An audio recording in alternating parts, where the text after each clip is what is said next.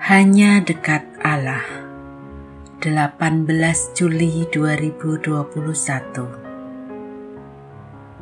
Tulus hati Amsal 29 ayat 10 Orang yang haus akan darah membenci orang saleh. Tetapi orang yang jujur mencari keselamatannya terlalu mudah memahami Amsal ini. Dalam Alkitab Bahasa Indonesia masa kini tertera, orang yang tulus hati dibenci oleh orang yang haus darah, tapi dilindungi oleh orang yang baik. Amsal ini menyatakan dengan jelas bahwa orang tulus hati kemungkinan besar dibenci orang. Mereka dibenci karena berhati tulus. Terkesan aneh, namun itulah yang terjadi di bumi manusia.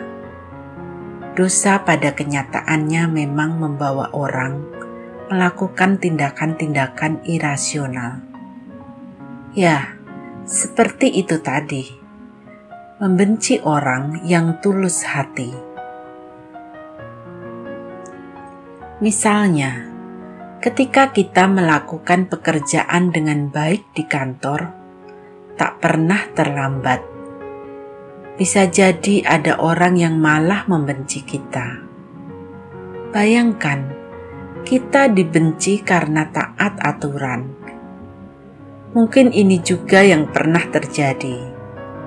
Ketika kita taat aturan mematuhi lampu lalu lintas yang sedang berwarna merah bisa jadi orang yang di belakang kita membunyikan tuternya agar kita menerobos lampu merah itu.